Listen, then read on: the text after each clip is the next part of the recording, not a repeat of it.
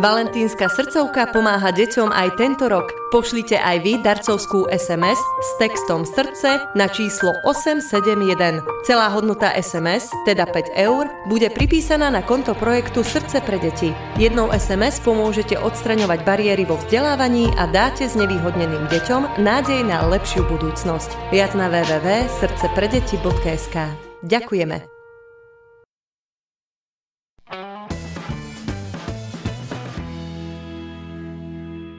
Vojna na Ukrajine trvá už rok a tak Rusom konečne dochádza, že to bola chyba.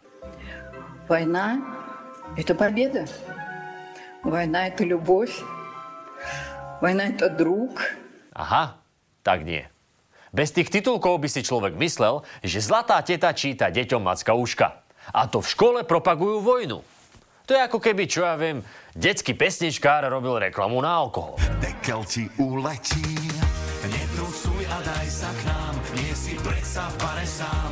Dobrý nápad práve mám. Ale zas radšej hádzať poldecák do seba, než granát do suseda. Súdružka z videa je ale výnimka a po roku hrôzy takéto niečo v ruských médiách nemá priestor. Či? Чем бандеровские упыри поплатятся за Крымский мост? И как победить обыкновенный украинский фашизм? Об этом сегодня v našej programe. Takto vyzerá šovka, ako sa patrí. Toto dávajú v ruskej telke. V programovej štruktúre chýbajú už len rodinné relácie Rusko hľadá superzbraň, moja mama strieľa lepšie ako tvoja, alebo ukrajinský farmár hľadá nohu. Dekel ti uletí. Ale aby ste si nemysleli, že Rusi v telke hejtujú iba Ukrajinu, Позрите си тото. А Словакию превратили вообще в полноценный, ничем не уступающий хаб по ремонту техники, переброски и так далее. Война придет на их территорию. Будь то залеты ракет, диверсионных групп, еще чего-то. Вау! Toto inak padlo dávno pred zmienkou o stíhačkách MIG. A ukazuje, že Rusi musia byť fakt pekne zúfali, keď sa boja krajiny, čo je len o niečo väčšia než Putinové sídlo. Našťastie aktuálne je Rusko svojim cieľom asi tak blízko, ako Rišo Sulik k víťazstvu vo voľbách. No samozrejme, že budem ašpirovať na premiéra. Dobre, Riško. Dobre, môj zlatý. Za to, že Ukrajina nepadla, vďačí odhodlanému národu, pomoci zo západu a neschopnému agresorovi, ktorému sa síce nepodarilo Ukrajinu zlomiť, ale aspoň si proti sebe poštval celý svet. Nemáš, čo si chcel, ale máš, čo si nechcel. Dnes si zhrnieme, čo Rusi nemajú, hoci chceli, a čo sa im za prvý rok vojny podarilo. Nasledujúce zábery nie sú vhodné pre rusofilné povahy.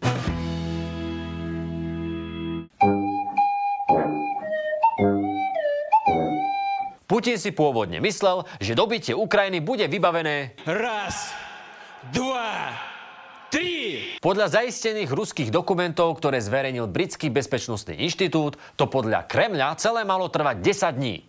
Invázia začala 24. februára 2022. Ktorého je dnes? Pozrite, ako sa to vybujnelo. No tak sa to trošku natiahlo, no. Ono treba uznať, že Rusom sa bojuje ťažko, keď vlastne ani nevedia za čo. Najprv to bola denacifikácia Ukrajiny, potom biologické labáky a najnovšie na Ukrajine zabíjajú, aby ubránili Rusko pred Západom. Задачей окончательного решения русского вопроса. Так же, как Гитлер хотел окончательно решить еврейский вопрос. Ho, Takže nie Igor Matovič, ale Rusi sú Židmi 21. storočia. Sergej natrepal už toľko sprostostí, že ani jeho publikum ho už neberie vážne. A radšej si na mobile premazáva fotky. Každý, čo vie do troch narátať, vie, prečo sa začala Speciálnej vojennej operácie. Putin si chcel Ukrajinu pričleniť a veril, že to prebehne ako plastika jeho ksichtu. Rýchlo a efektívne. Lenže nie je operácia ako operácia. Veru nie. Ruské spravodajské služby odviedli pred vojnou kus poctivej sovietskej práce a vedeniu krajiny dodali informácie, ktoré boli nepresné jak ruské delostrelectvo. Okupanti čakali vítanie domácou pálenkou, no namiesto toho dostali ako welcome drink molotovou koktejl.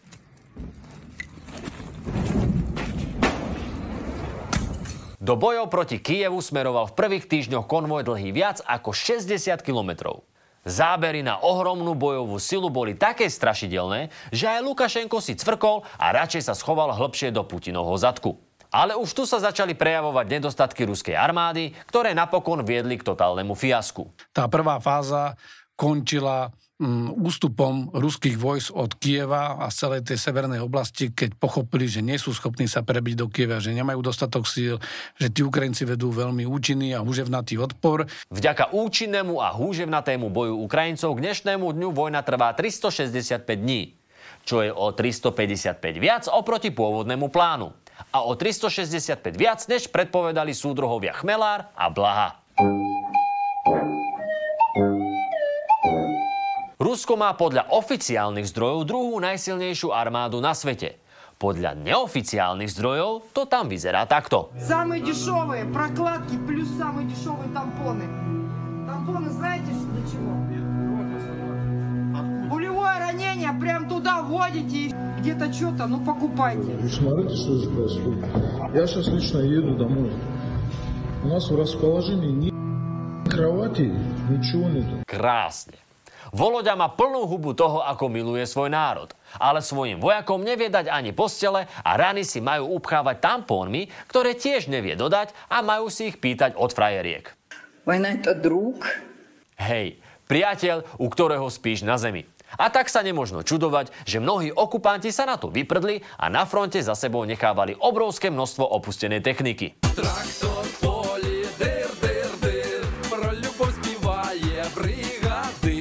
Nuž, na Ukrajine síce majú problémy s obilím, ale ruských tankov sa za ten rok urodilo dosť. Na zemi to teda veľmi nešlo. Tak sa možno darilo na vode. Raketový křižník Moskva se potopil podle ruských oficiálních zdrojů. Vlajková loď Černomorské flotily šla ke dnu. Tak nie. Pícha ruského námorníctva za 750 miliónov dolárov mala chrániť zvyšok flotily pred vzdušnými útokmi. No nakoniec neuchránila ani seba. What are you thinking about? Rusi neprišli len o Moskvu, ale aj o množstvo ďalších plavidiel. A napokon aj o známy Hadí ostrov, ktorý preslávil odvážny ukrajinský vojak počas prvých týždňov vojny.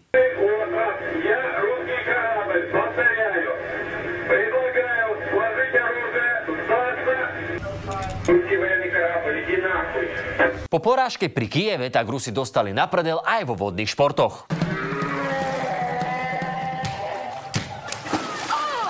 No a čo vzduch? Darí sa aspoň tam? Mm, By the start of the mobilization, our airborne forces lost 40 to 50 percent of the staff. Takmer polovica ľudí zo vzdušných síl je v lufte.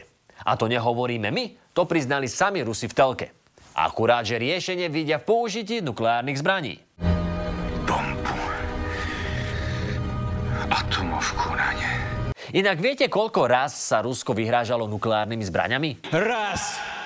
Uh-uh. два, три. Minimálne. Понимаем, что Россия одна из ведущих ядерных держав, но у нас есть чем ответить.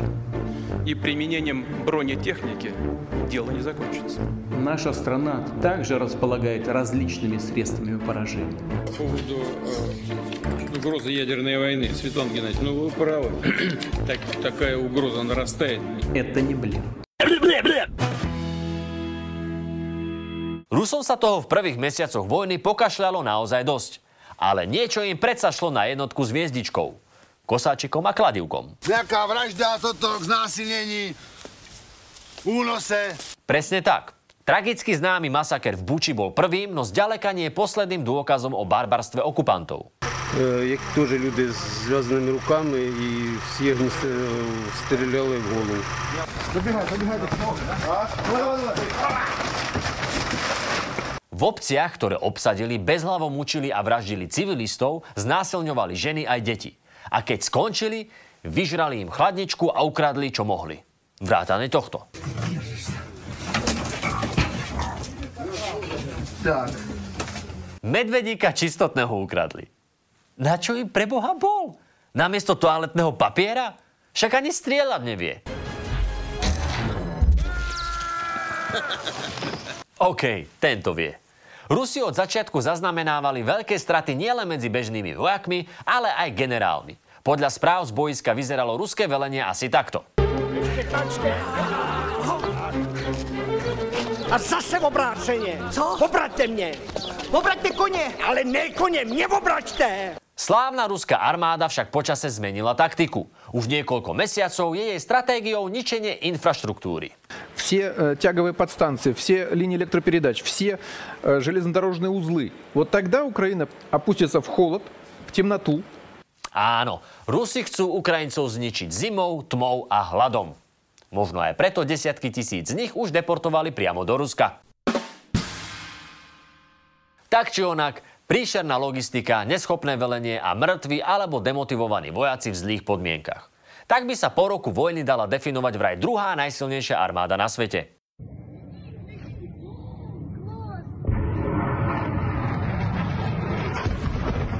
Ani tá ruská raketa sa na to už nemohla pozerať a namierila si to do vlastných. Straty medzi ruskými vojakmi sú podľa odhadov šestciferné. Kto nahradí vycvičených mŕtvych vojakov a generálov? No predsa živý a nevycvičený. Po mesiacoch vymývania hlav ruských občanov prišla nová fáza. Debilizáciu obyvateľstva vystriedala jeho mobilizácia. Doopravdy není na té vojně žádná práce. Prosím tě, co bys na té vojně chtěl dělat? Armáde sa napokon podarilo naverbovať až 300 tisíc mužov. Niektoré odhady hovoria až o pol milióne. We think that they have already mobilized 500,000. Pol milióna nových vojakov. To je šialená sila. Akurát, že to sú asi takí vojaci, ako keby ste dali do rúk samopal citrónovi. Kamara, čo to tu trepeš, prosím ťa? Na mňa sa ide navážať niekto, kto si sako kupuje v detskom butiku. Ty ani netušíš, čo ja mám nastrelané na PlayStation 5, dobre? Ja som dával headshoty, keď ty si ešte drevený mikrofón si ťahal po dvore. Kamarát, ja som pripravený na všetko.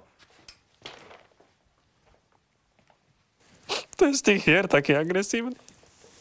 Dajte tam predel. Silu pol milióna vojakov nemožno podceniť. Ale očakávať zázraky od ľudí, ktorí zažili najväčšiu explóziu, keď zajedli boršč ruskou zmrzlinou, to smrdí ďalším prúserom. Stá tisíce obyčajných chalanov vymenili výrobné haly či front office za front vojenský. Do rán si budú môcť akurát tak napchať tampóny a ich rodiny môžu čakať na smútočné oznámenie. Так же, как деды и прадеды, он сражался с фашизмом. В память о Сэдди, говорю, купили. Новенькую машину. Новая «Лада» куплена на то, что в народе называют гробовыми, а официально – единовременным пособием семье погибшего. Отец говорит, что Алексей мечтал именно о белой, о такой. Выезжает в первый раз на кладбище. Nuž, ako hovorí staré sovietské príslovie, lepšie je smiať sa cestou na cintorín v Novej Lade, než pred starou ladničkou. Putin chcel vojnou na Ukrajine rozdeliť Západ, oslabiť NATO a oživiť Veľké Rusko.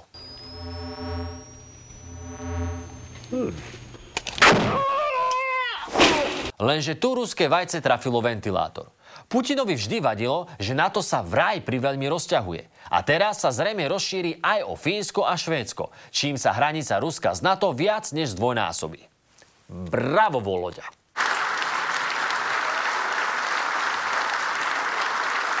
Rusko sa vojnou navyše totálne izolovalo. Krajinu opustilo viac ako 700 tisíc obyvateľov, viac ako tisíc veľkých západných firiem a s Putinom sa nechce stretnúť už ani odraz v jeho zrkadle.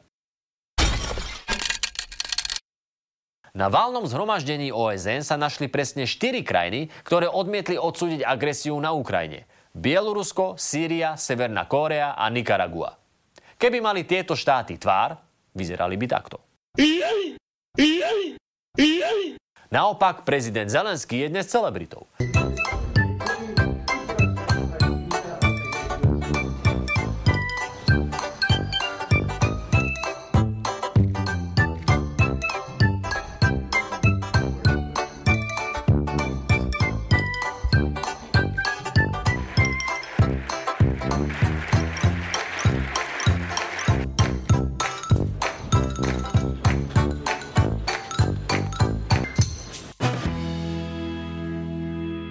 Keď sa Putinovi nepodarilo pripojiť si Ukrajinu, tak si z nej aspoň poriadne odhryzol. Ako by to bolo? Jablko. Oficiálne na to použil najvyššiu formu priamej demokracie a to je referendum. Až na to, že s demokraciou to nemalo nič spoločné. Za nami pravda a v pravde síla. Jedinou krajinou vo svete, ktorá uznáva Putinovú pravdu a referenda, je Severná Kórea na čele s Kimom, malým diktátorom, ktorý s Putinom drží svetový rekord v držaní stisku.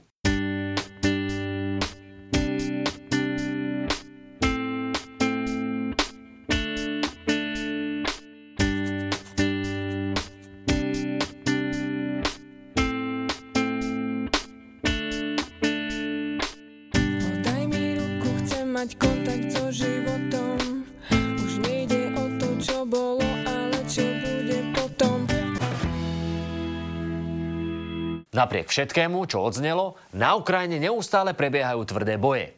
Zomierajú tam desiatky tisíc vojakov na oboch stranách a chystá sa nová vlna ofenzívy. Masívnemu ostreľovaniu čelí prakticky celá krajina. Naša vláda v demisii stojí za jedno veľké smradľavé, ale stojí na správnej strane.